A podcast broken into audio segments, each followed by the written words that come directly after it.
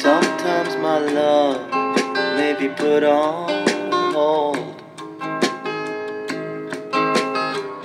Sometimes my heart may seem awful cold. What's up, everybody? These times come, This is uh, AJ these times go. and uh, it's the Unnecessary Podcast. It's a Thursday, and we're back.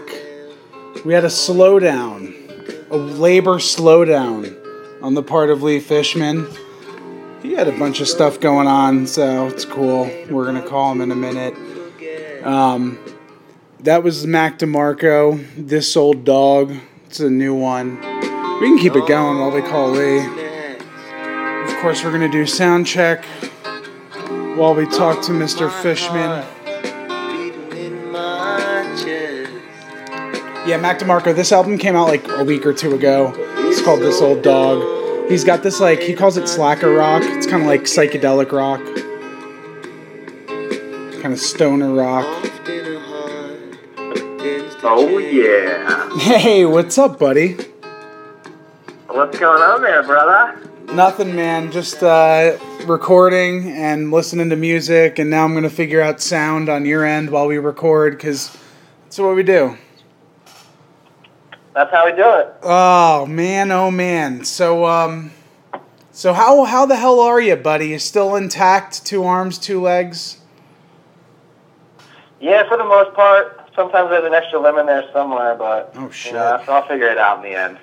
Nice. Um so you were uh you were uh, you were doing the Threestival this past weekend, is that correct? Oh yeah. Um, it was uh, two weekends ago, I believe. Okay.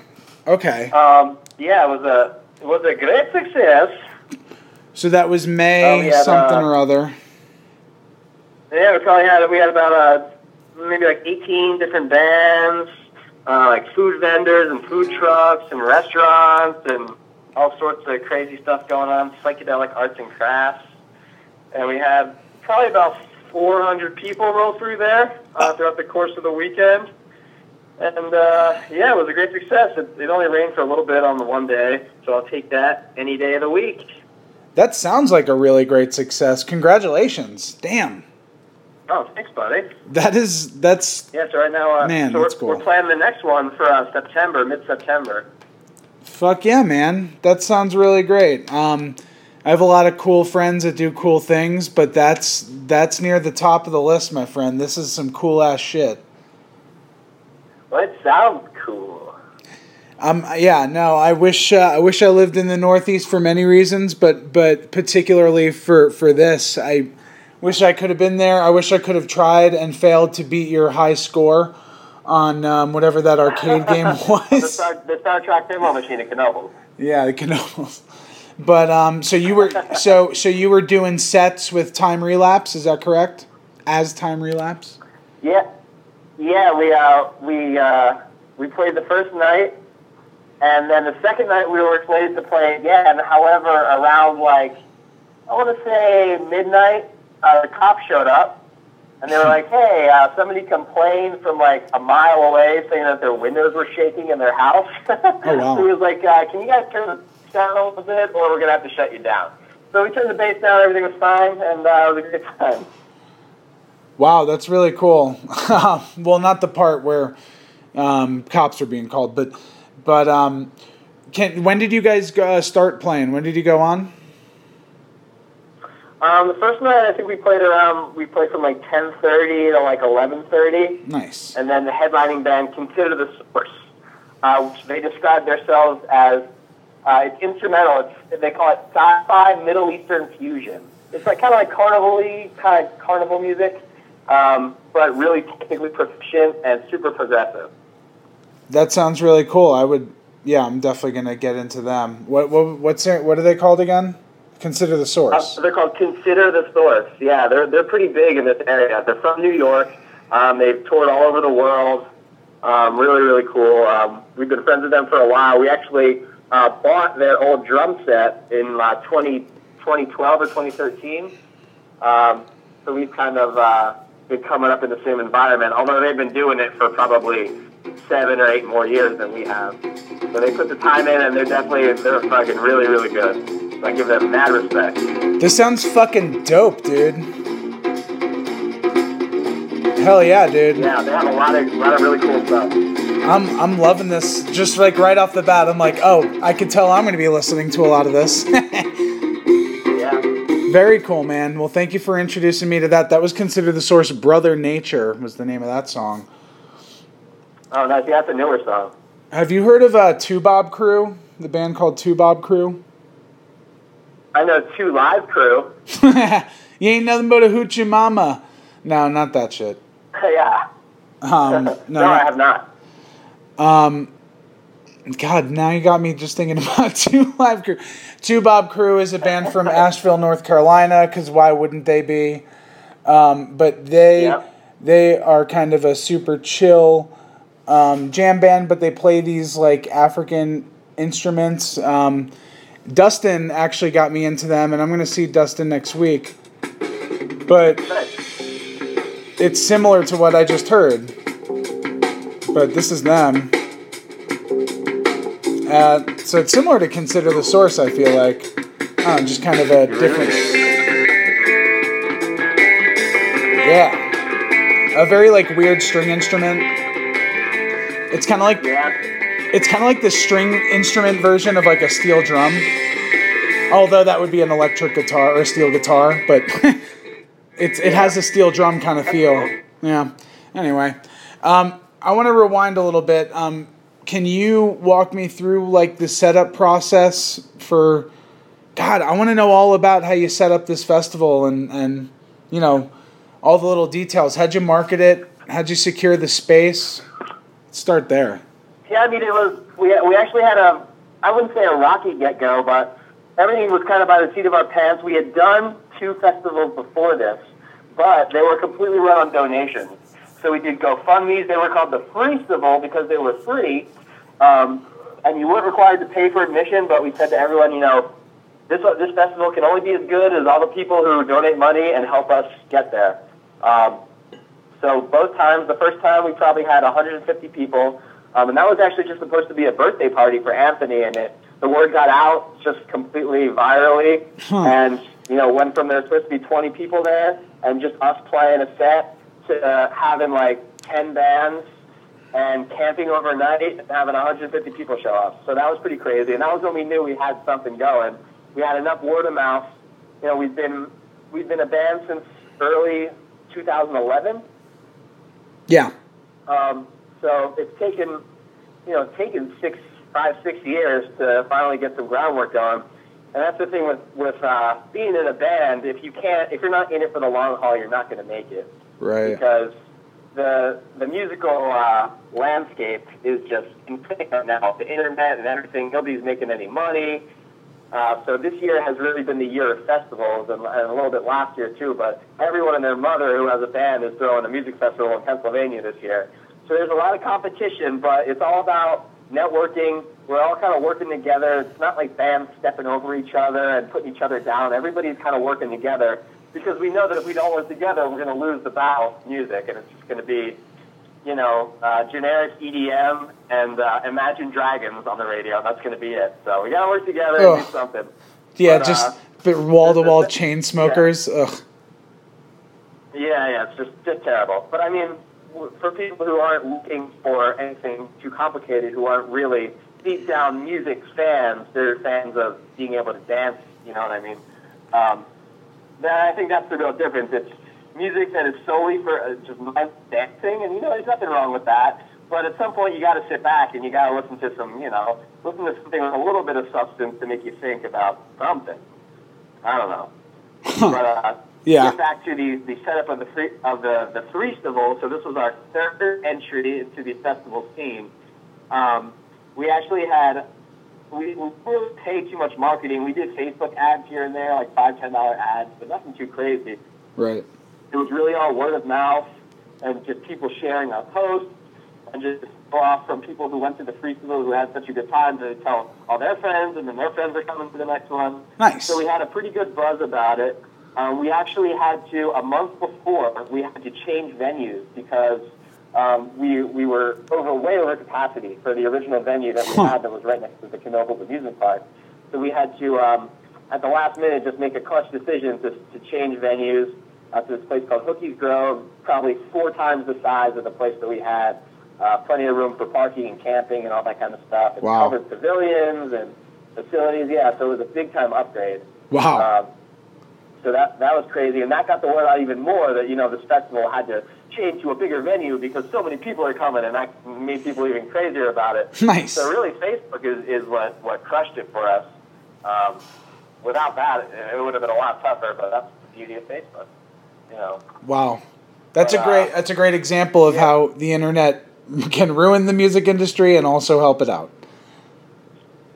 Yeah, because I mean, it ruins your ability to make music on Mm. products. Or to make money on products. I'm sorry, it ruins your ability to make money on products, but it allows you to get the word out for events. Right. And that's the new thing. It's not buy my CD. It's not buy my poster. It's come to my event and spend your money on the actual musicians that are playing, not their products. You get to see it firsthand, and you get the whole experience. It's really just it's like a new wave of music. It's it's the new Woodstock, but instead of it being Woodstock, it's like every weekend there's something. So it's really a crazy time. Uh, everything is changing very rapidly uh, for the better, I think. Um, I think as the music that was recorded got more and more produced and lost more and more of its soul, this was really the only way it could go was back to the live element, getting that whole experience of seeing the band and hearing the songs dynamically, not just you know the album version over and over and over again. Now you're hearing different parts and improvisations, and musicians from other bands are getting up and playing with different bands. We had um, the guitar player for Consider the Source, Gabe, who plays a double neck guitar. A fret, uh, one of the necks is fretless. Uh, and he jammed with us for like 10 minutes. Just like it was just a cool jam. And I mean, we had the keyboard player from the other uh, band that was headlining out of the Beard Space. Um, he jammed with us as well, and that was fun. And then out of the Beard Space also has their own festival called Beard Fest, and they get like seven people uh, going to that thing. It's like at a beach in New Jersey. So I mean, it's really just the festival uh, scene is really coming up right now. Wow, that's really cool. There's so many um, points I want I want to hit on that you were talking about there. You talked about people paying for the experience versus the product. I feel like we may have talked about this on the pod, but um, you like um, when you when sociologists or whoever analyzes social media trends, they see that younger people um, spend a lot more time posting about experiences, places they've gone, events they're going to, places they're seeing um, hiking, travel, whatever that may be, and then older people are are still showing the things that they have, or or the family that they're around. Obviously, being older, but um, the, like that's a big thing where younger people spend money on experiences in general. So that's cool and it makes sense that the music industry would follow. Um, my question to you, uh, back to the Threestival, is how did you secure that first um, venue location, and then how did you secure the the upgrade location? Um, well, the cool thing about central Pennsylvania is that it's made up of all these little small towns. And everybody in the towns knows each other. And everybody in the neighboring towns knows everybody from the other towns. So everything is, everybody's like a friend of a friend of a friend of your aunt, of your aunt's like friend. So Right. there's always connections to be made. You can, you know, people just ask around and it's like, it's like a bartering system almost. You know, you help me out, I help you out. So the owner of the first venue, uh, Multi Portlet at Knoebels, was an old friend of Anthony, the other guy in Time Lapse, of his sister. So that just happened. You know, he just, you know, they used to party there all the time when they were in high school. So we got this great venue with like an established campground. There's a stage with like electricity built in, um, porta potties and showers and, and all this kind of stuff. Um, Outlets for RVs. So it was just really a perfect spot for a, you know, medium level uh, like small to medium level festival. You know, we had like I think we had like 350 people come through at the second festival. That was in October of last year. Um, so we were going to have it at the place again. We had 350 people there, and that place was packed. Like you could not fit one more car in there. We would have had to start uh, t- uh, turning people away if we had any more people show up. So it really worked out in our favor. But this time. We sold more pre-sale tickets than we sold total, uh, almost than we sold total tickets last time. Wow. Um, Nice. money wise because it was just on donations. So we sold pre-sale tickets for thirty-three dollars, which is the lowest pre-sale ticket you will ever find. Other festivals are doing $50 pre-sale tickets, 100 at the gate, 65 pre-sale, 85 at the gate, Sure. like these super expensive festivals. Um, so we did $33, and in retrospect, that was a really risky move because we came really close to annihilation a couple of times. Um, but we, we pulled out, yeah, yeah, it came, it came close. Uh, but we pulled it together and uh, made it happen. But, um, sorry, Wow. what was your question? That is so cool, man. Um, you think? Oh, man, have you ever thought about doing like a GoFundMe for next year, or uh, or just do the same way? well, that, that, that's how we did the Freestivals is we did it for GoFundMe. Cool. um, this time because we, we needed to sell tickets because um, at the original festivals, all the bands played for free. And we told them beforehand, listen, like, we would love to have you come play. We can't pay you. We're not making any money. We're just trying to break even. If not, you know, lose a hundred bucks or lose a couple hundred bucks, that would be fine. You know, whatever. So they were like, yeah, man, we'll definitely come support the cause. Like, everybody just wants to hear music. Cool, cool. This time, our headlining bands and some of the other bands and, you know, just uh, deposits and costs of, uh, the trash and porta potties and all the little things that you don't see behind the scenes, we really needed to charge money, which we didn't want to do. But that's why we called it the Threestival. We made it thirty-three dollars pre-sale for three days of uh, camping. Uh, there were uh, 21 bands, which is a multiple of three. I thought that one out. um, but yeah, so we, we did the tickets through this website called brownpapertickets.com. Um, and they they take they take Visa, Mastercard, all the different stuff, PayPal. So we didn't have to worry about it. Right. They take like you know three three and a half percent of the total ticket sales. Not not too crazy. Right. Um, but yeah, we, we just we had to pay. We had to shell out some, some pretty uh, big bucks for some of the bigger bands and the venue and all that kind of stuff. So um, we we thought about doing a GoFundMe, but then we just decided to go with the straight uh, brown paper tickets because when you buy a ticket on there, they send you a physical ticket, or you can do it on your phone. It gives you like a QR code on your phone, Right. Or you can print it out at home. So it's just it's just all inclusive. We just didn't one one less thing for us to worry about, and uh, we had plenty of stuff uh, to keep us busy other than just worrying about the tickets. So it worked out No fuss, no muss. I like that. Smart. exactly. Yep. Working smarter, not harder. Exactly. So let's get back. Came out of the woodwork to help. I was gonna say, let's get back to the working harder part, because you certainly did that too. What uh, where where were these other bands sourced from? Uh, the Philly area, all over Pennsylvania, or, or what? Um, yeah, um, consider the sources originally from New York. Uh, their drummer lives in New Jersey. Right. Um, out of the Beard Space is a PA band. Uh, we have this really cool band called Medusa's Disco. Um, they're like a psychedelic rock, um, super tight. It's also kind of like carnival music.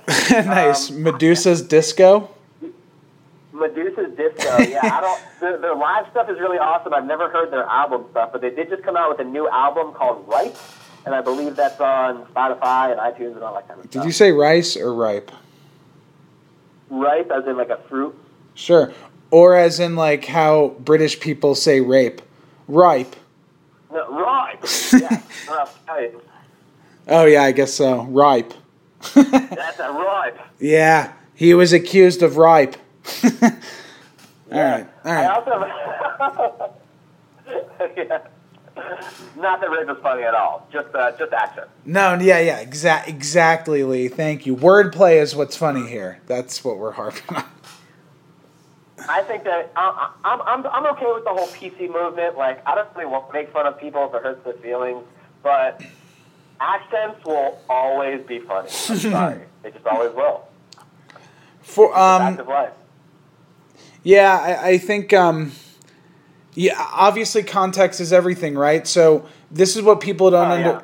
This is what like anti-politically correct people don't understand is that like, which is, took me a long me a long time to understand is like I'm just not allowed to make certain black people jokes around certain people even if they're if even if it's just white people like it's it's I have to be cer- like a certain level of closeness or comfortability. Like my roommate I'll make fucking watermelon jokes all day long because the dude walks around eating fucking watermelon talking about ooh this is good. Like he's he's a goddamn caricature dude He's like putting cocoa butter on his funny. feet and going, "Man, this watermelon's good." It's like, dude, you are. It's so funny. Um, but I can't like you know the, so everything's context. But but mo- in most cases, people aren't discriminated against because of their accent. Therefore, fucking free game. Um, that's Yeah. why that's why positive stereotypes are okay. Like it's there's interesting dynamics about being an oppressed people, but accents um, are are not u- an indicator of, of discrimination. Usually, it's you know your color of your skin or what gender you are or your religion. Yeah, what you can see. Yeah, so accents will always be funny. Fucking Bo- my favorite, I think, is a, a heavy Boston accent. Is my favorite. Yeah, that's a good one. Have we talked about this on the pod? I talk about fucking hilarious accents all the time. Yeah, it's just it's always a good topic to go back to. it's always a, oh boy, we have fun. Um, yeah, Yeah. my my na- so my best friend here in Colorado, Heather, um, she is from Wis- Wisconsin, and oh no, get the bag. Oh no, I forgot to get a bag of weed. Like she's, it is so oh, it's so funny. Oh hey, did you get a bag of weed? And um, she and she's That's also like, yeah, yeah, she's fucking so far. She's Marge Gunderson. Oh no, nice. um, oh, hey, Marge. I don't think that's uh good. I think that's some pretty shoddy police work there, Norm. What a great movie. Dude, Fargo is uh, the best. Um, and- oh man, so many topics. It's really one of the best. It's, it's got to be one of the best movies ever made, all around. Just the Um, package. Oh, dude, I was, I was really high yesterday, which is suffice to say, I'm high every day, so that you know I don't really have to preface it with that. But um, yesterday I was thinking like it just came to me that Steve Buscemi looks like an albino Somalian pirate. because I can see it. Because like Somalians have that like alien like look where their eyes are like googly, like they look like they look like if you took an Ethiopian and you just squeezed its neck till its its head started popping out, its eyes popped out. I'm decapitated now. So I'm the captain now. Yeah. Look at me. I never saw that. neither did I. I can just do the voice. Yeah, just that one Mm. scene. Anyway, so I'm Tom Hanks now. so many topics. We got to go back to Fargo in a minute, but I want to talk about my friend Heather because she she has that a, beautiful Wisconsin accent. She says she can't kick it. She's lived in Australia for years. She lived in Florida. She lived in Den- in Colorado for a couple few years, but also from the ages of one to like ten, she lived in Oregon, and then from ten to 17 she moved to Wisconsin. So she didn't even grow up technically in Wisconsin. She spent her formative years in So Wisconsin. puberty in Wisconsin.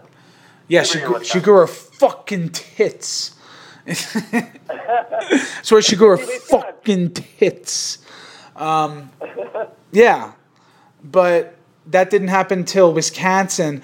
But that's just interesting how like that's where her brain formed, and then we were talking about it. And I'm like, yeah, it's like learning a, a fucking instrument or, or a foreign language. Like you got to jam it in there uh, at a certain age. Usually that happens earlier, but that's why it's so fascinating that she she only lived there for like I don't know six years, seven years, I think she said.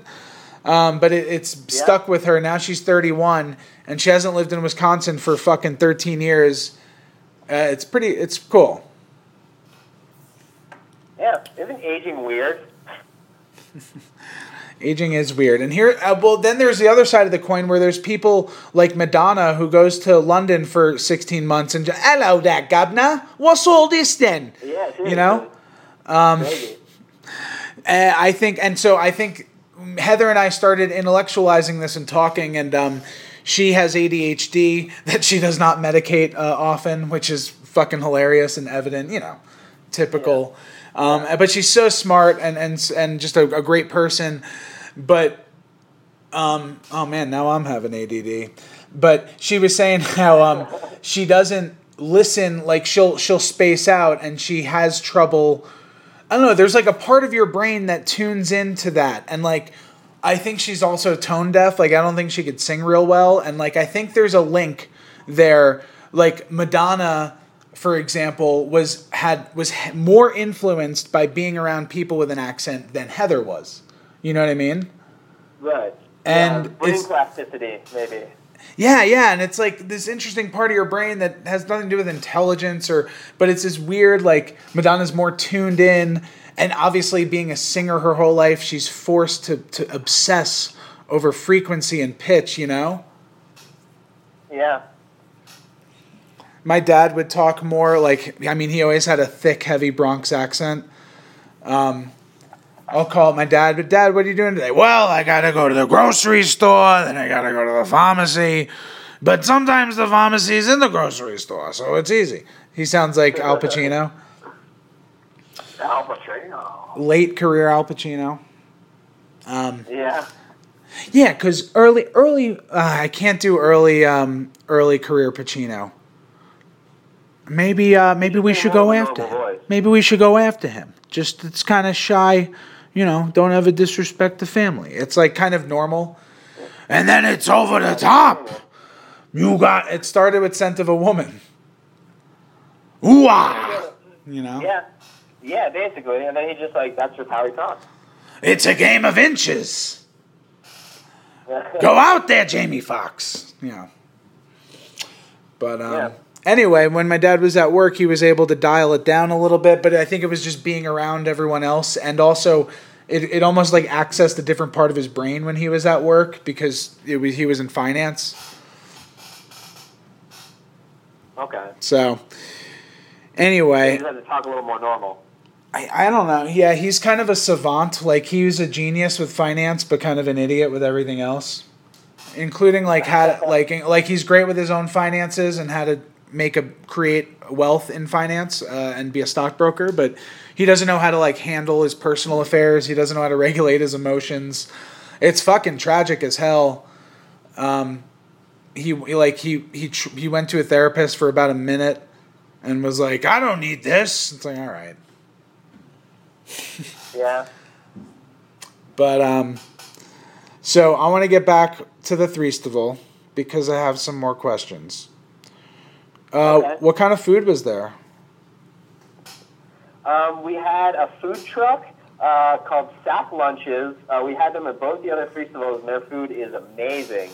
Um, oh, they made these chicken tacos. The chicken was uh, marinated with coffee, chocolate, and chili. It was Wow. seasoned with coffee, chocolate, and chili. Yeah, it was the best taco I've ever had. Um, it was two for five dollars. Um, Nice. but they gave me three just because you know I'm in charge. Um, so I, gave them a little extra. But so I did that four times. So I got three tacos four times over the course of I love how this is like a highlight. Two days they were there. Yeah, it was. So, I was telling everybody about it. They were so good. Um, they had a lot of other. They had like a uh, Chicago style brisket sandwich that people said was really good. Oh shit! Um, I literally only got the tacos because they were just that good. Right.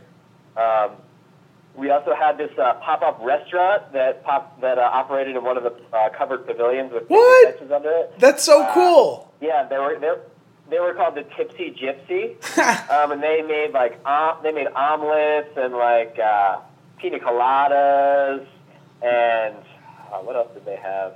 I don't know. I was, um, I was The Tipsy around a lot, like, Gypsy is- gate, so I didn't see 'em. oh man, that's a Yeah, perfect yeah. name for a fucking pop-up restaurant at a festival. Yeah, the Tipsy Gypsy. It rhymes. It's fucking. It's perfect. It's it's fitting to the moment. Yep.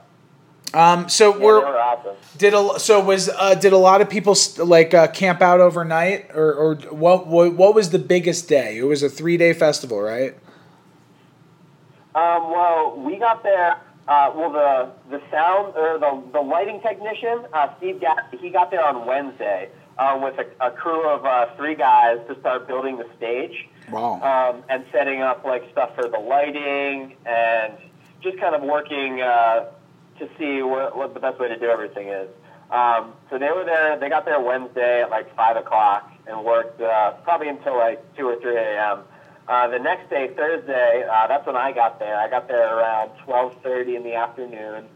Um, and they were still building the stage. We were going around, and there was like a, there was a kitchen in there uh, with uh, like an industrial sized freezer. So we had to get all that situated and uh, get everything set up and get the, the porta potties and the, the garbage and all that kind of stuff. Um, set up the gate. So we did all that on Thursday. Friday, the gates opened at 10 a.m. Um, and that was when we got our first people. Nice. Um, and people just, I, I worked the gate for, for pretty much most of it. So I got to, it was cool. I got to meet every single person that came into the festival. Right. Uh, working at the gate and, you know, ha- have them sign a waiver and I gave every car a garbage bag, um, and wristbands. So yeah, that, it was, that was a pretty fun experience. Um, God, that's so cool. Do you have video? Um, I I mean, there's probably video somewhere. I don't have any video personally. Right. Um, it was, I mean, it's just, it was a time lapse production, so it's just me and Anthony. We were running this whole festival, just a two man operation. Right. All right. I mean, well, like the other festivals in Pennsylvania, Right. there's like Peace of Mind Music Festival. They have thousands of people. Uh, Dome Fest, they have thousands of people. Beard Fest, they have thousands of people, and they have crews of like you know, 10, 20 people doing all this stuff. they have Terry Crews. That's so amazing. Yeah, they have, yeah, they got they got Terry Crews doing shit. They got Crews of Terry Crews. So, yeah, Sorry. yeah, but uh, yeah, so it was a, a pretty uh, intense and crazy experience. Well, listen, my friend.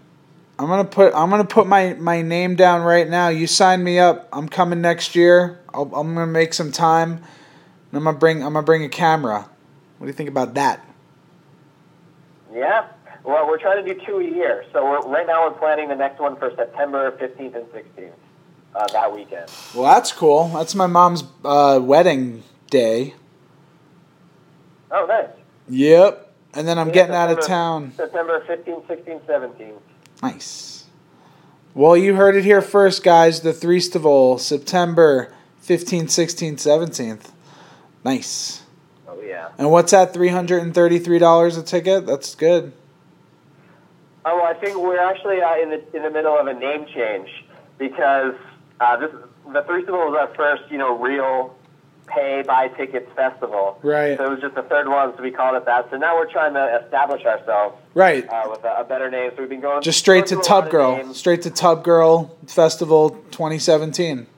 Yeah. Yeah. I don't think So, I uh, don't think that's taken. What was it? We're, uh, we're we're definitely definitely taking suggestions. What was it? Hein Hein Heinfest. Ein Eins. Uh, yeah. What yeah, was it? Time Fest is what we're uh, leaning towards right now, but it's not totally settled. Oh, Pine Fest. Time Fest. We'll have melted clocks everywhere. Oh, Time Fest. Okay, Time Fest. Yes. Nice. Like like time relapse. Oh, I see. A little product tie-in. Hmm. Mm, I actually I just downloaded Spotify for the first time today. Um, Anthony was like, "Hey, have you ever checked out our channel on Spotify? It's got 164 of our songs Nice. uh, from all our albums." And I was just like, "Oh, that's cool." So I downloaded it, and it gives you a nice shuffle of just all of the material that we've ever put out. That's funny. I'm not a Spotify guy. I'm more of I do Pandora, never- but YouTube Red is all yeah, I I never do. used it before. We we might be on Pandora. I'm not 100 percent sure. Yeah, I'm just a YouTube guy these days. It's kind of my exclusive. Yeah, I don't like the subscription stuff. Right. Although I do subscribe to YouTube Red because fuck those commercials. Yeah, YouTube Red is is really where it's at, man. For the price, it's it's pretty yeah, incredible. Ten bucks, like, come on. Yeah. Cause I'm I'm shuffling through shit. I mean, I have, I I I wanna, you know, uh, the internet's ruined my attention span, so I just want to rifle through shit. oh and yeah, big time. Halfway through a song, Yeah. next song, you know, next. Yeah. Yep. Mm. Yeah, I do not have time for commercials on YouTube. I do not have time. I do not have time, sir. Nope. Um, speaking of not having time, I don't know if, uh, well, any last any last thoughts on on um, Threestival? Any any last? I'm sure I have more questions, but anything anything to wrap it up for Um, now? Because I, I would just say, for me personally, I never would have imagined the amount of work that we that we had to put in, and the amount of things that almost went wrong. And I, I said to Anthony at one point when um, the the week before the Threesome, so the free, the Threesome started on the Friday. So on the Sunday of the beginning of that week, uh, the weather forecast was just a, a monsoon, 24/7 rain from Thursday till Sunday, 100% chance downpour. So we're freaking out. You know what I mean? We have to make all our money at the gate. It was 33 pre-sale. We had to charge $60 at the gate to try to get our money back. Yeah. So we're, we're basically charging double, uh, or I guess half for the pre-sale. You're getting half price tickets. Right. So that was how crazy of a margin that was. Um, but I said to Anthony when that the weather forecast was like that, I was like, listen, big things can go wrong, but I was like, right now, between now and Friday, we just need probably 10 to 20 little victories, just little things that go right, just one after another. 10 to 20 more of those, and we'll be in the clear. And that was the mindset we went in with, and that is exactly what happened. Every time something went wrong, we just made with our intention, you know, five little things go right in order to correct that big wrong. And that was how we, we worked it, and it just it just plowed we plowed right through it, and uh, it was a smashing success. So thank you to all the Threestival goers, and yes. that's awesome, man. I was thinking about asking you how the weather was, but I'm like, that's a boring question. But that's that's that's a good story. Yeah, yeah. So, so that was the weather at the beginning. It was downpour twenty four seven. What Right. actually happened was it rained uh, kind of sporadically on Thursday while we were setting up. That was fine, whatever. Friday it didn't rain at all, and then probably nine o'clock, ten o'clock Friday night it started like drizzling just a little bit, and then by three a.m. it was raining. Not downpour, but just enough that you wouldn't want to be just standing outside with nothing over you. Um, so it did that and then it, it got a little bit lighter during the day, like the afternoon, and then it stopped by like eight o'clock, and then that was the end of the rain. So I mean, from twenty four seven monsoon to that was a pretty good deal.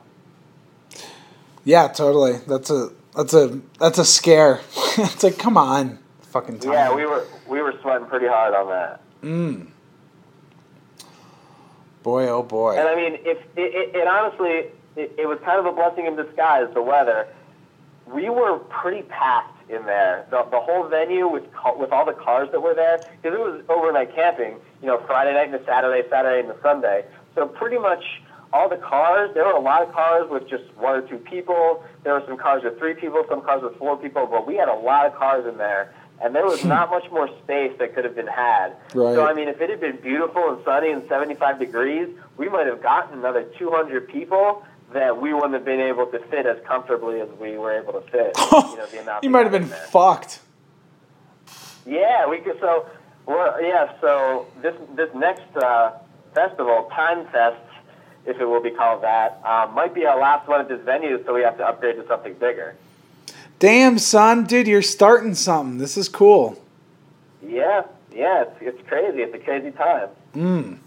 Yeah, you didn't you didn't want to end up with a Ja Rule situation on your hands. Well, it's tough. It's like, how do you make money? Nobody's buying stuff. They're just downloading it or streaming it. You're not making money from streaming your music unless you're like Lady Gaga. Um, Right. Yeah, even touring, you know what I mean? T- touring is tough too to get a, a guarantee at a bar, and or if you're working at how, how if there's a cover, if there's a five dollar cover. And I mean, what if only twenty people come through? And then you got, you know, there's me, Anthony, and then if we're touring with our drummer Jacob, that's three people.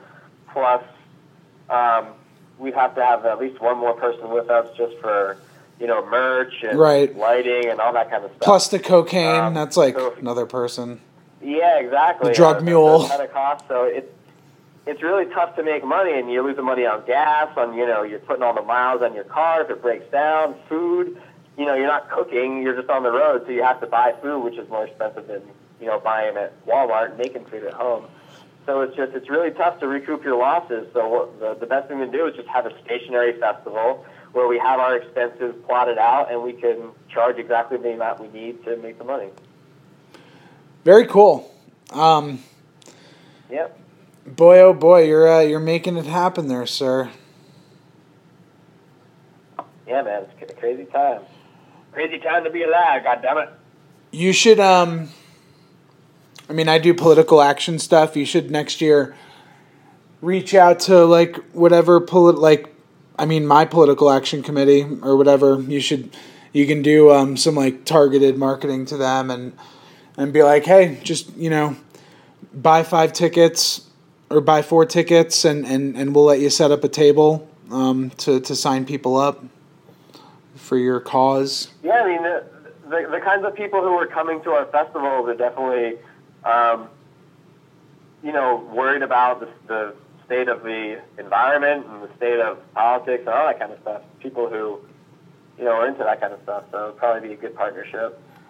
Um, did you charge a vendor fee for for like the artists and the other stuff? Um, yeah, we do charge vendor fees. Um, very reasonable. Right. um, and we don't we don't take a percentage of sales, so it's just like a flat rate. And you know, the food truck was there for two days, um, charging five bucks for two tacos. So I mean, they had to have done well.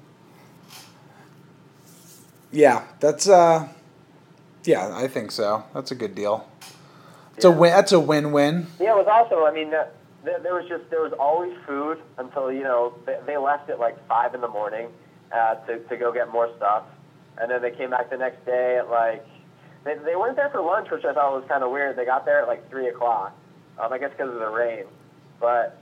I mean, it was cool. You could get, you know, just go and get fresh, awesome food straight hot off a grill at like four in the morning. It's pretty cool. Yeah, that is nice. That so so. Wait, did you just say fresh hot off the grill at four a.m.? Hot off the grill at 4 a.m., my friend. That's awesome. Yeah, good on them. Smart. That's that's another win-win, my friend. Super smart. what was that? I said super smart. Yeah, I know. I know. I heard you. I heard you, but but like I didn't. I heard you. I didn't understand the context. Of this other person. that was- Like if that was a reference to to like a movie, No, just a reference to just goofy voice. My voice. Oh boy. Just, just a goofy voice. Oh, hello. Oh, man, oh man. So I'm gonna pivot the subject. Starting now. I have a friend who, if we're all talking, he'll raise his hand and go, joke coming, or he'll, he'll raise one finger in the air. Joke coming. Um, really funny. Yeah, That's it's really it's fucking hilarious. And because then like, because if it's a good joke, then it's like funny, good joke. But if if it's anything but a great joke, you're like, it you know it's gonna be a dud. Like there's a good chance this is gonna be a dud. so when he uh, joke coming, like it's that in itself is fucking hilarious. So I do it with my girlfriend, and Yeah. and God bless her, she thinks it's funny. That's great. Dude, I'll fucking say shit to her and she's just laughing and then I keep talking and she keeps laughing. And I'm like, this is like a dream come true. Like, happening? I'm like, you know, you really know how to fucking push my buttons the right way. Um, Yep. and she has a great laugh. But but also I'm like, I'm like, why are you, how is this funny? Like, because I'm a weirdo.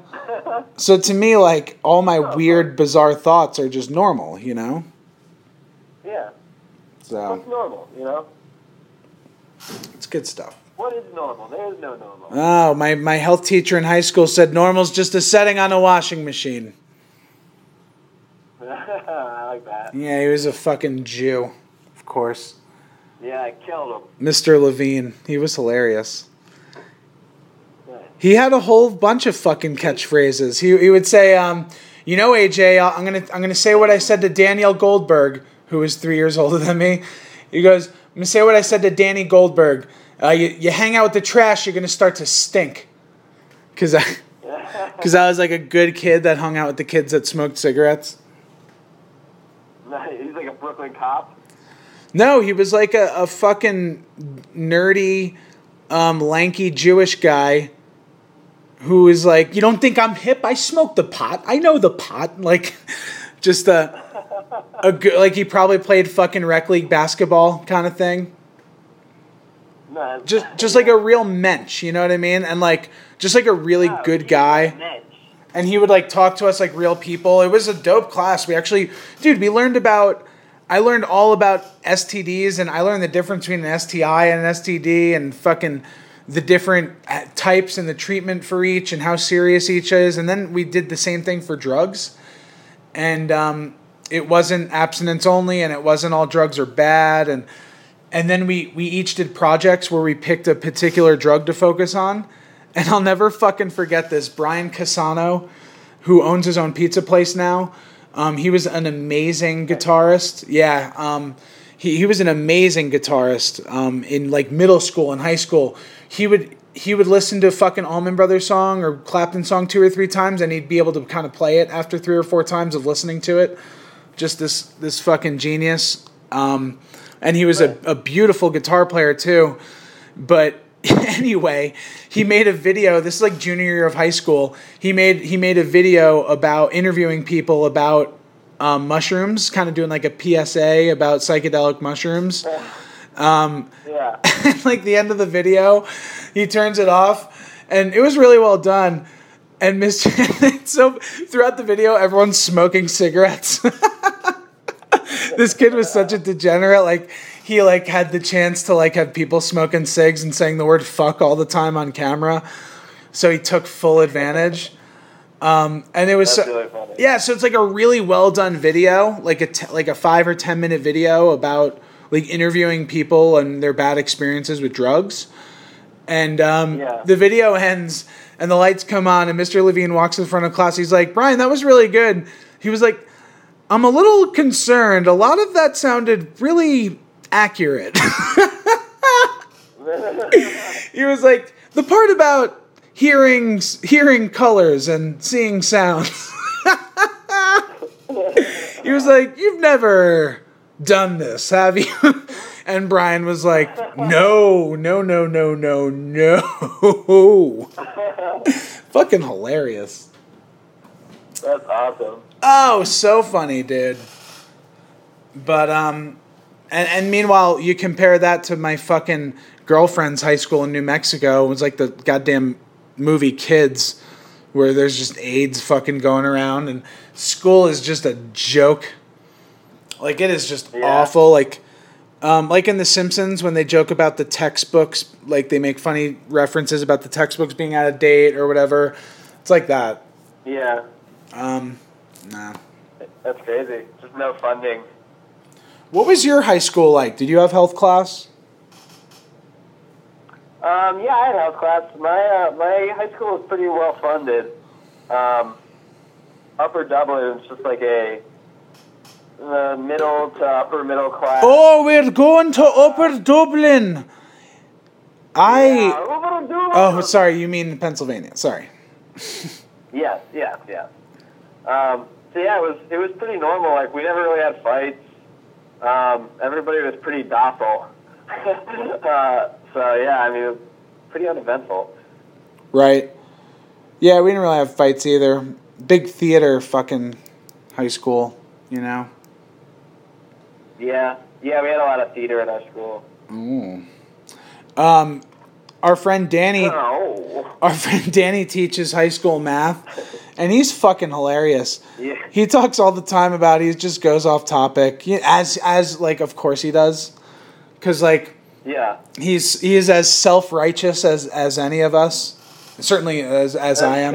you know, he just has to get his. I, could, I wish that I could sit in. I wish I could sit in another class. You're right, dude. We should ask him to record it. I wonder if that violates any fucking Yeah. privacy laws. But yeah, he'll Yeah, just he'll, he'll just talk about how awful like whatever politician du jour or um, make whatever commentary on you know sports or pop culture and and just be himself. And I'm sure he, I'm sure he's a really good teacher for that reason and uh, and Yeah. others. But um, man, he in his high school he's that he teaches at, he said that they teach abstinence only education essentially because they they're too lazy and too underfunded and kind of too divided on the issue.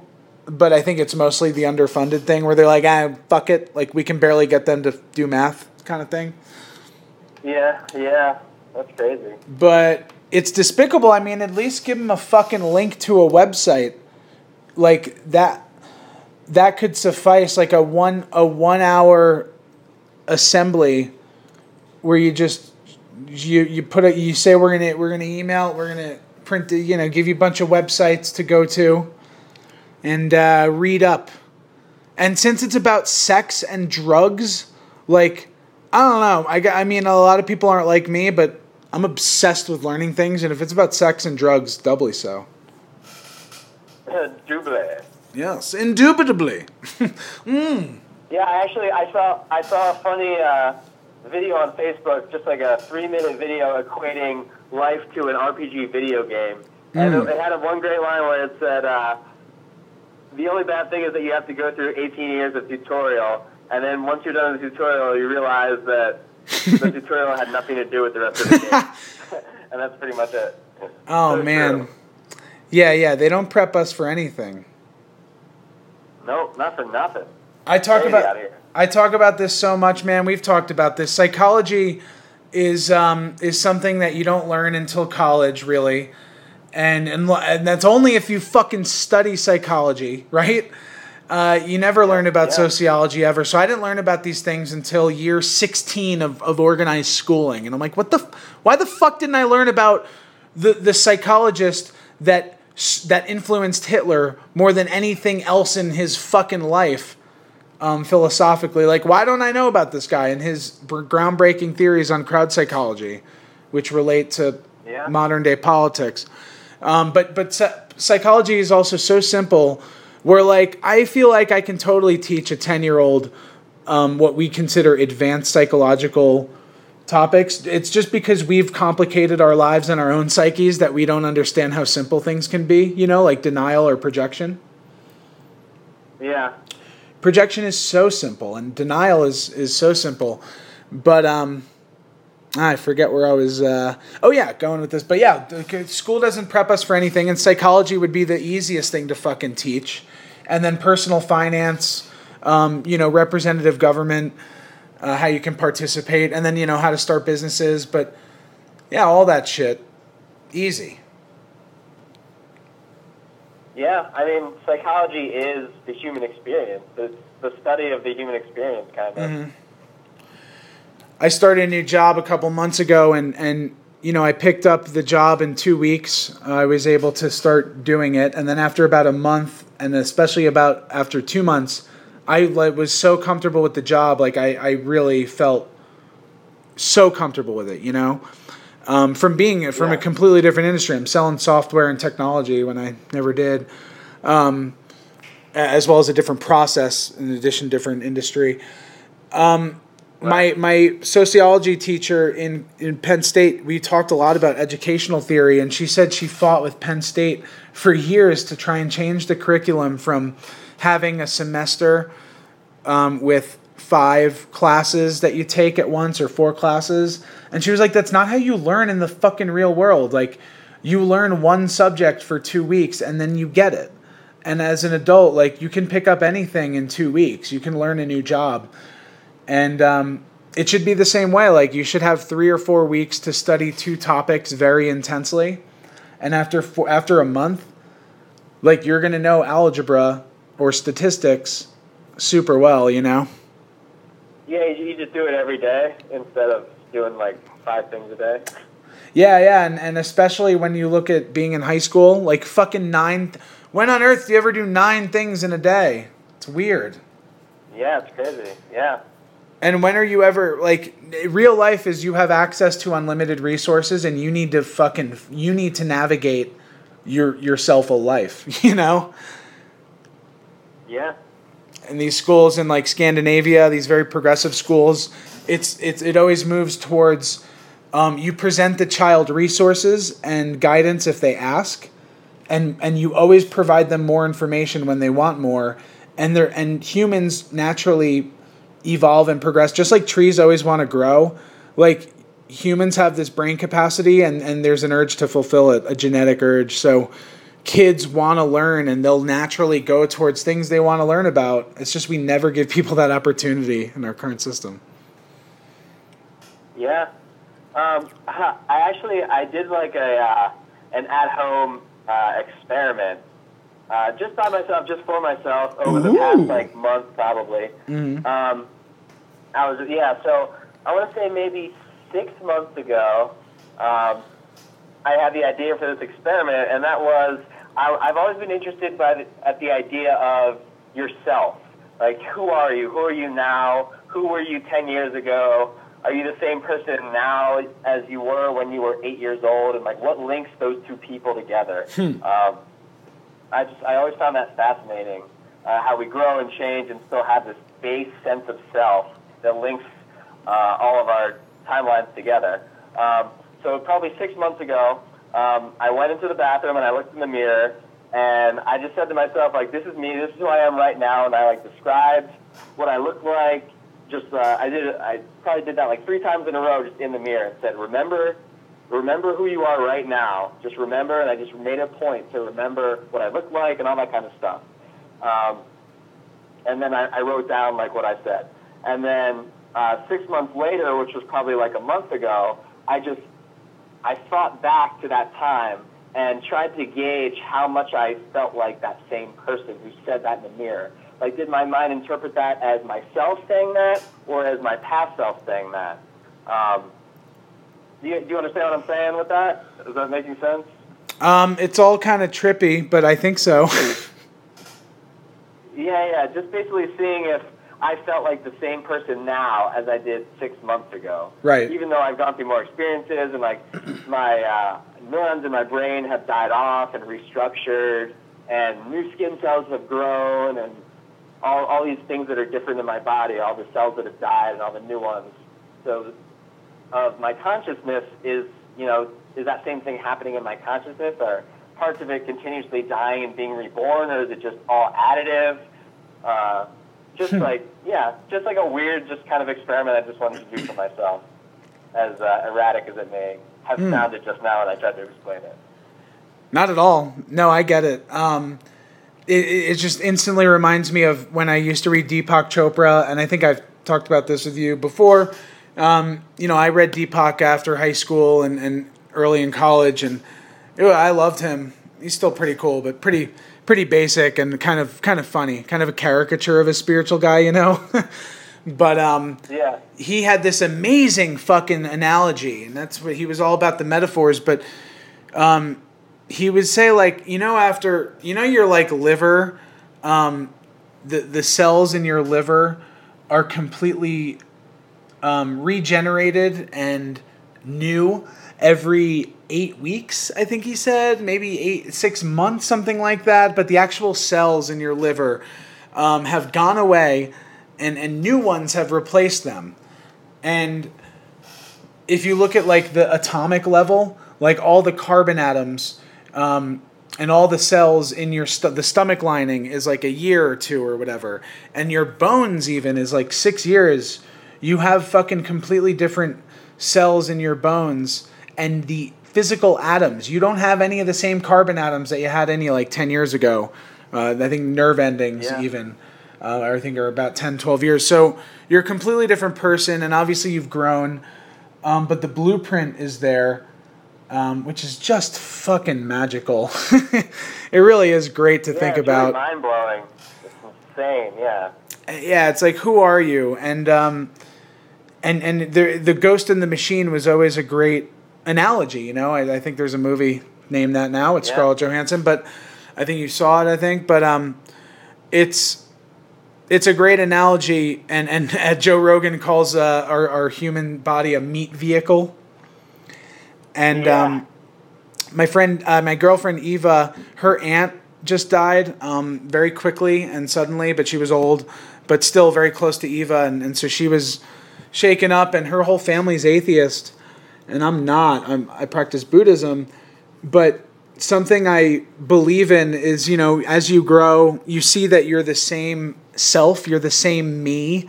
Um, you know when you're six and when you're twelve and, and and from you know six months ago or whatever and and you're kind of localized. You have this consciousness that's centralized, um, and we have a refined ner- uh, nervous system, so we can we can really process the the environment around us, and you know we're just a tube um, from mouth to anus uh, that moves around, but we've developed this like nervous system to to self identify.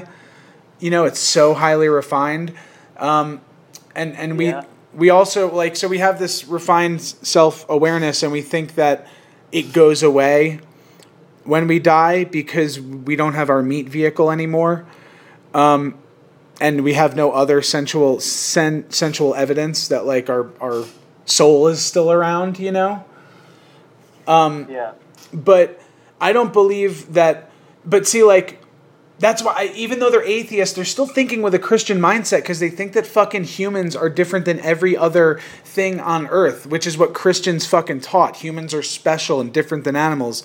Humans are the same. We've just got this nervous system. So like dogs you know you wouldn't deny that a dog has consciousness right Yeah. a dog wags its tail, happy, sad, whatever. Um, it's social. It has this life, this soul. So yeah, we're kind of like dogs, and then dolphins, the same thing, and all mammals, um, and then even like, even even like insects and fish. Like you see, they have this like energy, and so I don't think our consciousness is emergent. I think it didn't just poof up out of nowhere once humans evolved. I think that's ridiculous. Even though people like Terence McKenna have the stoned ape theory, like we took mushrooms and it expanded our mind. But um, yeah, I think it's we're the on the same scale as animals, and so if you believe that animals have fucking consciousness like dogs do, then I think you really need to believe that that plants and trees do too, and more scientific evidence is showing this. And and Deepak Chopra also had this analogy when you have the consciousness of like an earthworm. He said like close your eyes and think about what it's like to be an earthworm. And he said you would be immensely, infinitely powerful. You would be moving boulders um, with your body, and you'd be like p- careening, pushing through the earth, um, kind of majestically, and and you wouldn't have the sensory awareness to know, um, you know, where you were, your relation to everything else. That that fine tuned self awareness that we have, it would be more of a base vibrational energy, you know. Um, yeah. And so if you believe that worms have it, then I think you have to believe that plants have it. And if you believe that plants have it, then fucking rocks have it too. You know, and if rocks have it, then fucking everything has it. The air, it's in the air. Like we are so connected to the universe, like our consciousness, to believe that our to believe that our bodies are connected to the universe but our consciousness isn't to me is weird and and not valid you know? And so i believe when you die you truly do your, your consciousness is dissolved into the universe. And like i don't think it really goes anywhere. I could be wrong but i don't believe that like your energy is useless and that it ends at the end of life.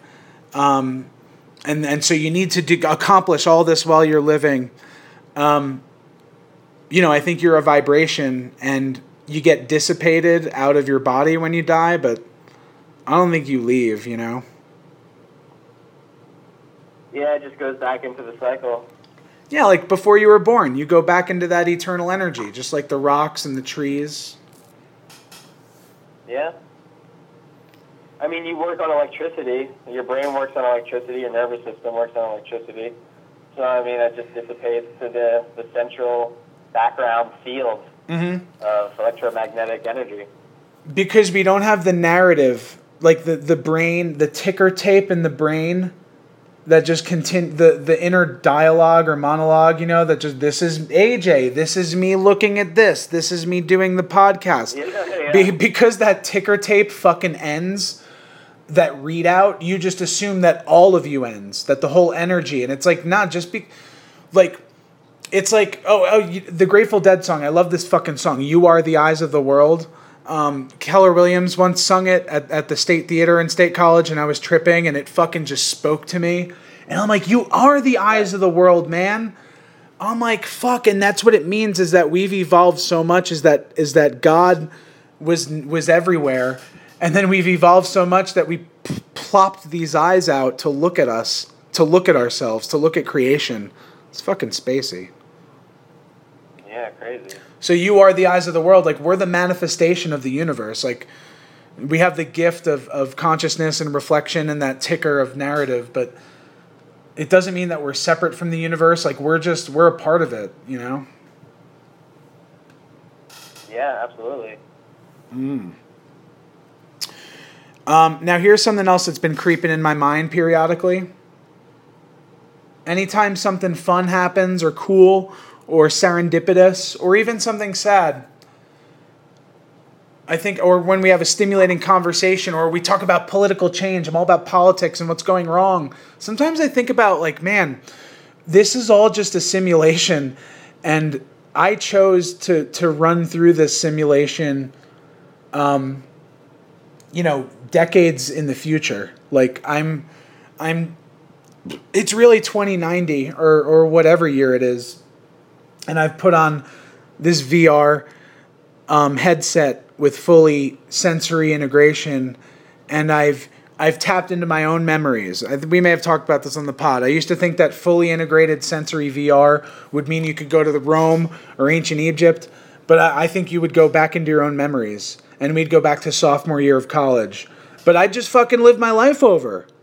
If you like, Yeah. dude, we're gonna be able to live a full lifetime in 20 minutes. So I'm gonna fucking live this lifetime of a thousand times. It's been fun, right? Yeah. it has been fucking fun. We're gonna do this again, Lee. Like we're gonna. That's what's cool. Like, I really believe in this simulated reality thing. Yeah, I mean, it's as viable a solution as anything else. Um, it is the only viable. yeah. Oh man, it's fucking trippy, dude. Um. Yeah, I um. I really think that. That we relive these experiences, or that that in the future we'll have the opportunity to relive these experiences, and and. And it's just gonna fold on top of itself. it's fucking bizarre. And just live a million lifetimes. Hey, dude. oh man. Any more thoughts on this fucking weird topic? I mean, if we if we as a species learn how to cheat death, uh, will that somehow unbalance some type of universal thing and cause chaos? I don't know. Maybe. Um, I'm, a, I'm an optimist, so. I well, I also think that once this happens, we'll also have the power to split our consciousness, like being John Malkovich, you know, like live in somebody else's brain. But I think we'd be able to live two brains at once. And I think as soon as that happens, we'll we'll re- reframe how we think about death. Like I said, that ticker, that narrative, when all of a sudden you got fucking two of them, then you start to question whether the first one was even valid in the first place, right? Yeah. It's so similar to taking acid. Remember? I mean, you've never taken acid, right? no, never. All right, but you've t- I- you've taken mushrooms, yeah. Yeah, a bunch of times. Well, for me, with the acid um, or the psychedelics, it's like I I put on another hat. I put on another consciousness for the day. I took off mine. That's why uh, uh, alcohol is called spirits. They believe that you your body left you, and the the, the spirit, the god of wine, um, imbibed you. Uh, you were in spirit, inspired. But um, but with with fucking psychedelics, I truly feel like I took off my AJ hat, like the normal perception I had, and I put on another one, and it made me realize that the first AJ hat, that that normal everyday perception I had, was just as fake as the tripping perception, right? So you're like, what the fuck is real? And that's when you have two narratives at once. When we start living two lives at once in that VR, then it'll be like, man, I'm not really a fucking person. I'm not really Donald Trump. I'm not really AJ.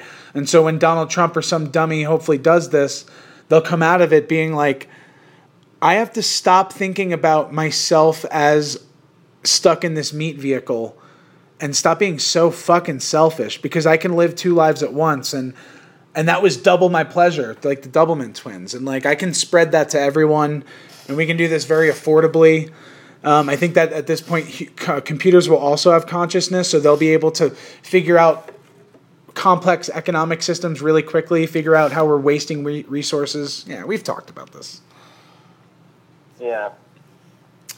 so i'm an optimist I mean, we are. Yeah, yeah. I mean, there's a there's a new TED talk on TED.com uh, asking the question: Is this our last century? oh uh, shit because of everything that's going on with climate change and just destroying all the resources and, and refusing to change uh, for political and monetary reasons. So, Mhm. is this going to be the end? Like, uh, our parents' generation is the first generation that's going to live longer than our generation. Uh, so, it is a valid question to ask, I guess. I think that is valid. Um, so earlier you were talking about, you know, the Threestival, and, and, and I asked you how it came together with all the bands and the location, and like you, you said, Pennsylvania and Central Pennsylvania is this community or these these systems of communities where everyone's six degrees away from each other, everyone knows each other, and you help each other. Um, this has to do with a business idea I recently had. Um, every day, me and a coworker trade business ideas. Um, we try and think of a new one every day. It's a little brain game we do. Yeah, it's fun. Um, I, I made it up because I was bored at work and uh, I like to show off. So, one I had, a really good one I had a few days ago, is an app where it is um, it, it's it's it's a community building app, and it's it's how you find neighbors, and and we we don't know our neighbors anymore, which sucks. And I love knowing my neighbors, and knowing neighbors helps you. Um, when when immigrant communities came here, you know they had to they had to pick themselves up so that the neighborhood was like a very strong aspect, right, of like the community. And so you'd share resources, you'd share ideas. Um, skills, tools, objects. So anyway, my business idea is an app where it's kind of uh, it's like Uber, but for neighbors, and Uber, but for specific skill sets. So Uber is amateur, um, non-professionals who who moonlight as semi-professional drivers. So. Um, my friend Adrian a few days ago loves cars and loves fixing cars, and he said, "I need to know a Porsche guy. I need to find a Porsche guy out there because I know Japanese real well. I know I know Italian cars real well. I need to know German cars. I need a Porsche guy." And I said, "See, on this app, you'd be able to fucking find a Porsche guy, and you'd be able to maybe pay him twenty bucks for two hours." um, you kind of email back and forth. You let them know, like, listen, I need you to come over for two hours. I want you to show me how to, how the, I don't know anything about fucking cars. So, How the gasket, show me how the head gasket, um, how you put one of those on, right? Or, or something specific. I want to know about the exhaust system, the headers, you know, everything about that, the intake. Can you tell me about the air intake and flow of this car? come on over and, and, and if you have a Porsche, you know, show me it. Or um, my, my coworker Andy is really good at gardening. And so he's like, dude, I'll fucking show you exactly how to weed out your garden and get it all ready for the spring. Because weeding is a big deal, and if you don't, if you miss a couple at the beginning, you're gonna be fucked all year.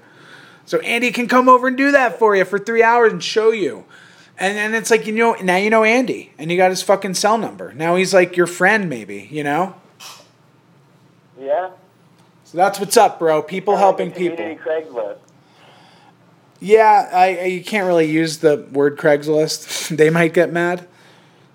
But Oh yeah. I think this would be a new social media thing. I think this could be as indispensable as Instagram or Twitter or Facebook. Oh, you don't have Get It?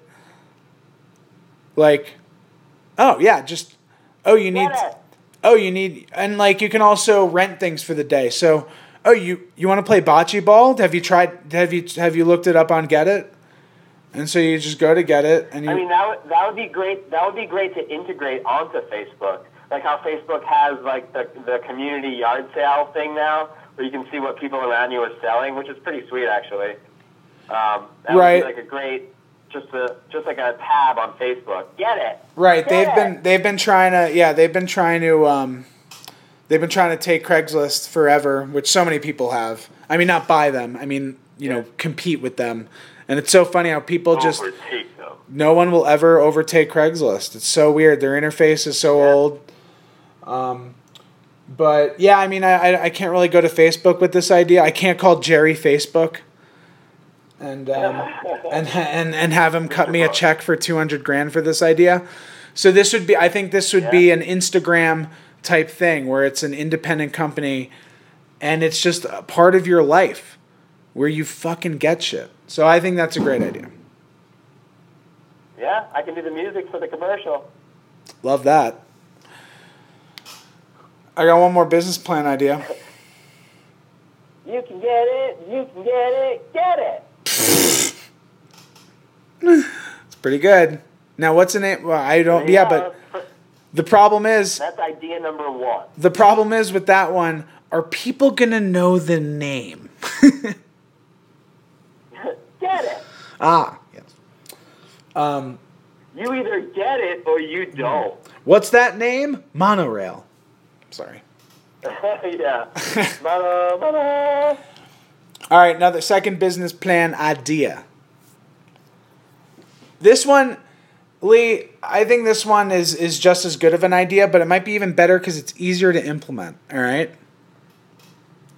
Check this, motherfucker. Um, this is let's say this is my easiest way to explain it. Let's say you're hanging out with three of your friends. It's four guys, and it's a Friday at six p.m. And you're like, "What should we do tonight?" And you don't know what to do. Um, you get on the app, and just like Uber, it'll say, "AJ will be with you in two minutes." And um, do you want to text? Do you want to interface on, on the on the web on the desktop so you can type, or do you want to talk on the phone? And um, or do you want to talk through the app? So you pick. Yeah, I want to text with AJ. So all right, AJ will be with you in two minutes. So I text you, hey, what's up, Lee? And you're like, hey, man, there's four of us. Um, you know, we're not we're not sure what to do tonight. And so I'll be like, I'll be like, all right, well, first of all, if you guys are hungry, um, I have a 7 p.m. reservation for Cholon, which is this new kind of seafood place. It's about $30 an entree. It's fucking awesome. I have a reservation for four. You'll never get in there except for this. Do you guys want that? And you'll be like, all right, yeah, we'll take that. That sounds cool. Or if you're like, ah, it's too pricey, I'll be like, all right, there's this awesome place called Avanti. They have multiple kind of food vendors in this one spot. They have gluten free stuff. Everything's around 10 to 15 bucks. Start there. Perfect place to go. Dress code is casual. And then they say, okay, cool. And then, and then like, what's next? And be like, all right, well, you know, there's an 8 p.m. showing of these movies. Um, but, but also there's this art gallery that's actually free tonight. Um, and it's it's um, or this art museum that's actually free the first Fridays of every month. So you're gonna go here, and then actually there's a karaoke like, night. Lo- like local travel agent. Yeah, it's it's like a concierge service, if you will. If you were at a hotel, you could you could get this kind of concierge service. Okay. Um, when we when we had uh, uh, uh, Andrew's bachelor party um, last year in Montreal, we hired a concierge service called Montreal VIP, where the guy actually shows up and he get, gets you to you can cut the line at the hottest club in town. There's an hour wait. He gets you to cut. Um, you get bottle service. Um, restaurants, uh, that that one too. I mean, it's Montreal, so you had fucking hookers and cocaine as well, which is hilarious. In Canada, eh? Right. But this is something I can just do in Denver, and I could just call it, you know, Denver concierge or whatever, and, and print little flyers, put them at dispensaries, and it's just like this. And you, it's just having someone who knows what the fuck is going on in town, where you're like, I know what's, I know there's Yeah. shit going on, but I don't know what. Yeah, personalized. I like it.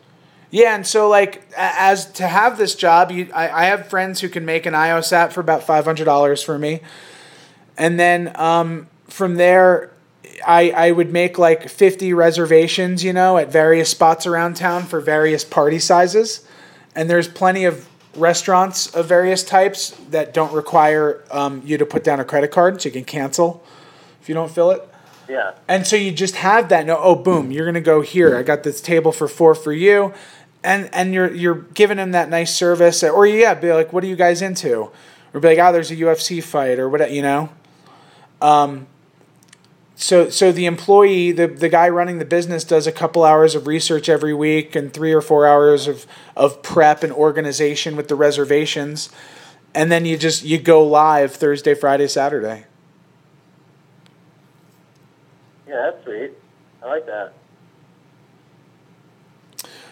Yeah. So um so that's it. My my my friend uh, my cousin Thomas always said he would be great at organizing bachelor parties. He was the best at, at from from head to toe, getting everything set up and everyone making sure everyone had a great time, which was so cool. It's a gift, you know. Uh, it's a takes us. It's a skill. Oh yeah, definitely. Party planning. Yes. And then um, my friend Taylor, who I'm seeing next week, her and her husband had an idea for a date night app, or all three of us kind of came up with it together because Taylor always had the best date night ideas. Um, and so we thought of an app that would be like Yelp, where you can search by by how much money you want to spend. You could search by I like indoor cultural activities, or I like indoor physical activities. Um, and so it's like that, but just a live interface, you know. Okay. Yeah. All right, third business idea, and then I might be done. Do you have a business idea for me? Yeah, I, I got one. You want to hear it? Yeah. All right, so here's my business idea. It's a little bit simpler. Um, so I work in the service industry as a server.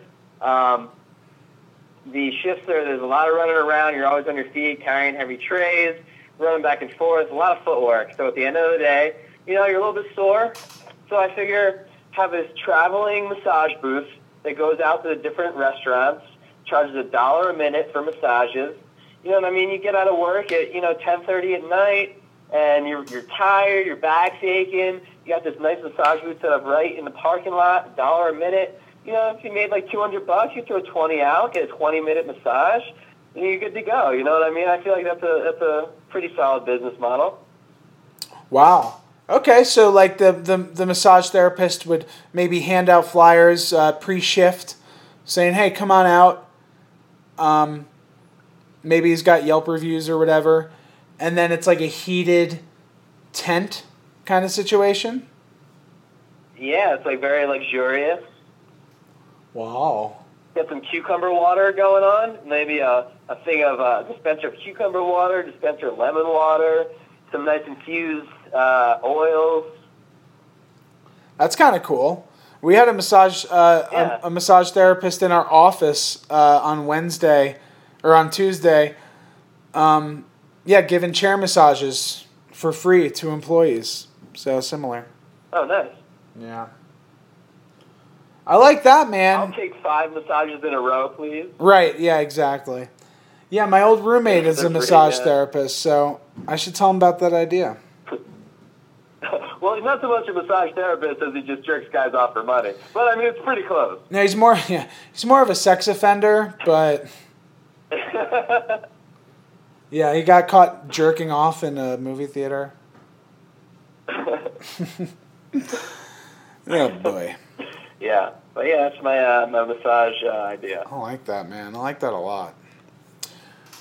Um, I man, I, I'm such an old man. I well, I wake up at like five five a.m. these days, which I enjoy. Oh yeah, But um, yeah, I'm, I'm probably gonna yeah have like to. being up early. Yeah, we're probably gonna have to call it here in a little bit. I could talk to you all night, friend. That's what all right. Um, so I, yeah, I do have one more business idea, I suppose. okay. So there's really cool bars around around the country. Um, which my the first I experienced was Barcade in Brooklyn. They now have one in Philly. Have you heard of them? Yeah, the arcade in the bar. Yeah, Clever name. right. Very clever.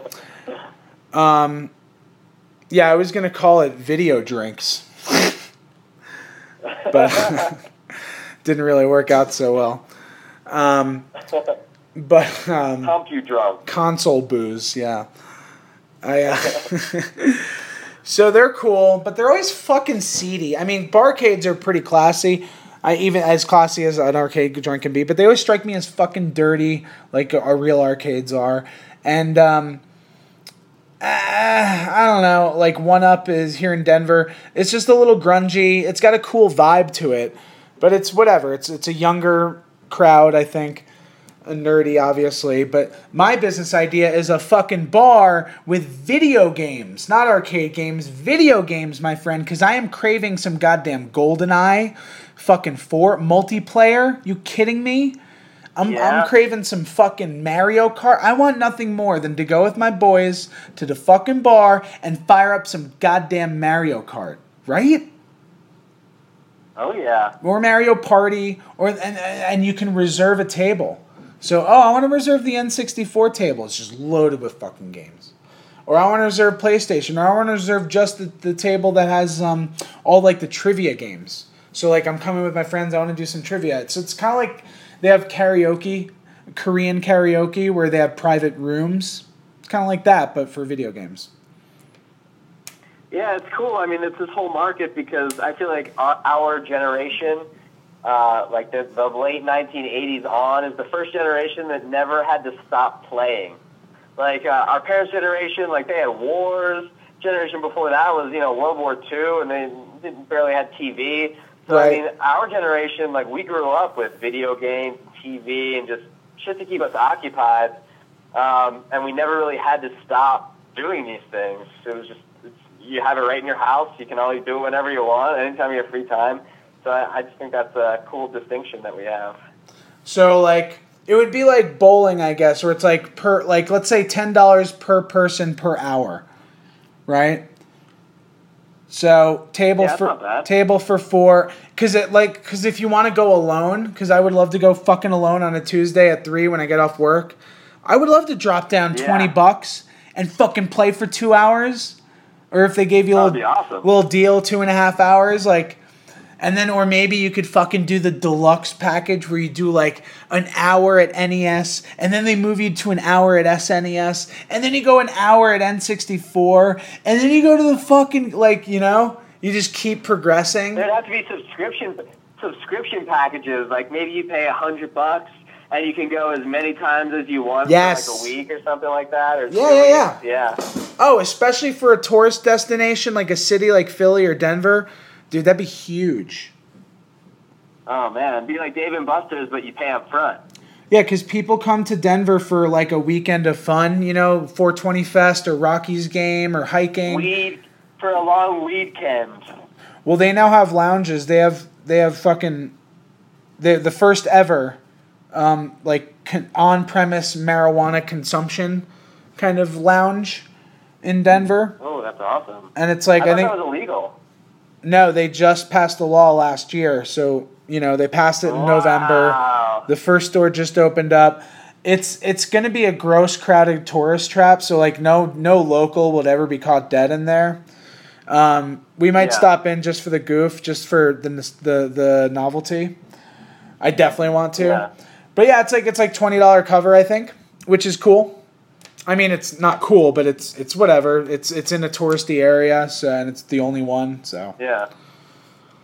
It's like a coffee shop. It is, except it's fucking the worst. You're not allowed. There's no fucking food. You're not allowed to get drinks. Like fucking coffee shops in Amsterdam were dope because you'd. They would sell you. Oh, you're not allowed to buy the weed there, so it's nothing like a coffee shop. It's like a coffee shop, except It's it, like it's like a fucking abandoned shack, is what it is. Yeah, just a place where you can go to blaze. Yeah, it's like you may as well be under a fucking bridge. No, but there's Yeah, music dude, and couches, you know, and um, Rather be in my car. I think they. I'm. I'm sure they have non-alcoholic drinks, but you can't buy weed. Um, you can't buy edibles. That was what was great about Amsterdam, and you could buy hash, and then like, you could buy beer at the coffee shop. I think. Yeah, in Amsterdam you could buy beer definitely, and you could just hang out. Um, but uh, yeah. Anyway, Yep. Um, well, that might be all for tonight. I don't know. What else you got for me? Yeah, we went through a wide variety of topics. Very good variety of topics. I, I, me likey. Ve- Very variety of topics. Also, very good variety. Um, all right. Well. Um, oh wait, before we go, Trump. Um, fucking. Who knows in the, in history where this podcast will stand in terms of like, yeah, Trump got impeached uh, a year later, or no, Trump became, um, you know, the the person who ended Emperor. humanity. Yeah. so it could go either way, but he's at he's at the UN and he just like he literally shoved aside this other prime minister, and then like got to the front of the line and had like the smuggest look on his face. It was it was pretty fucking priceless. Oh my god. It was really my favorite thing ever. Yeah. You see his picture with the Pope? They're all dressed in black. Um, I did see the picture with the Pope where like the Pope is just not happy at all. It's pretty He just looks like a disappointed father whose kid just got caught like fucking a male stripper. that was that was weird. Fucking a male Yeah. stripper. what, what just happened? Yeah, the new pope's kind of cool. Oh yeah. Oh, the new pope uh, gave the new pope. I have to stop calling him the young pope.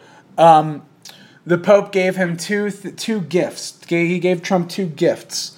One of them was a letter he wrote in 2015 about climate change and how important it is. And Yep. the other one was like this this like um this essay or something he won an award or no it was like a book he wrote that was all about how or no it was, a- it was a transcript of a of a speech he gave about how peace is the most important thing and it's the new diplomacy for the 21st century it should be seeking peace uh, and it was just really funny how like he, he was just sending sending obama i mean um, trump oh please obama sending trump just like the most over the top blatant message like you're the worst Yeah, he's he's pretty fly for a white guy. yeah he came about it he came about it he came at it at the right way Yeah. not condescending very earnest and straightforward so So here's my notes. Uh, you can save it through yours.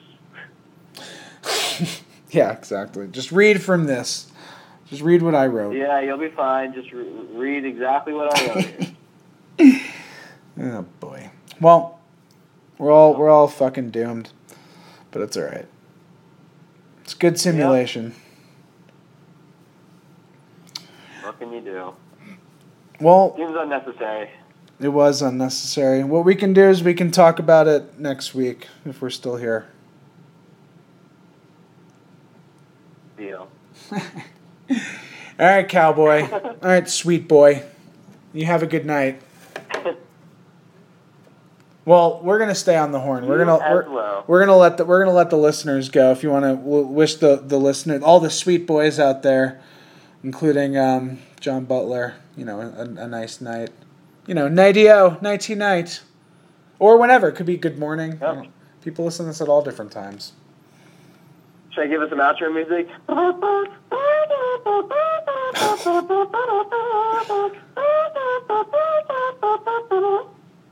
Very nice. I forget what um, that's the uh, Leave It to Beaver or no no no that's um, that the Andy Griffith show. What the fuck is that?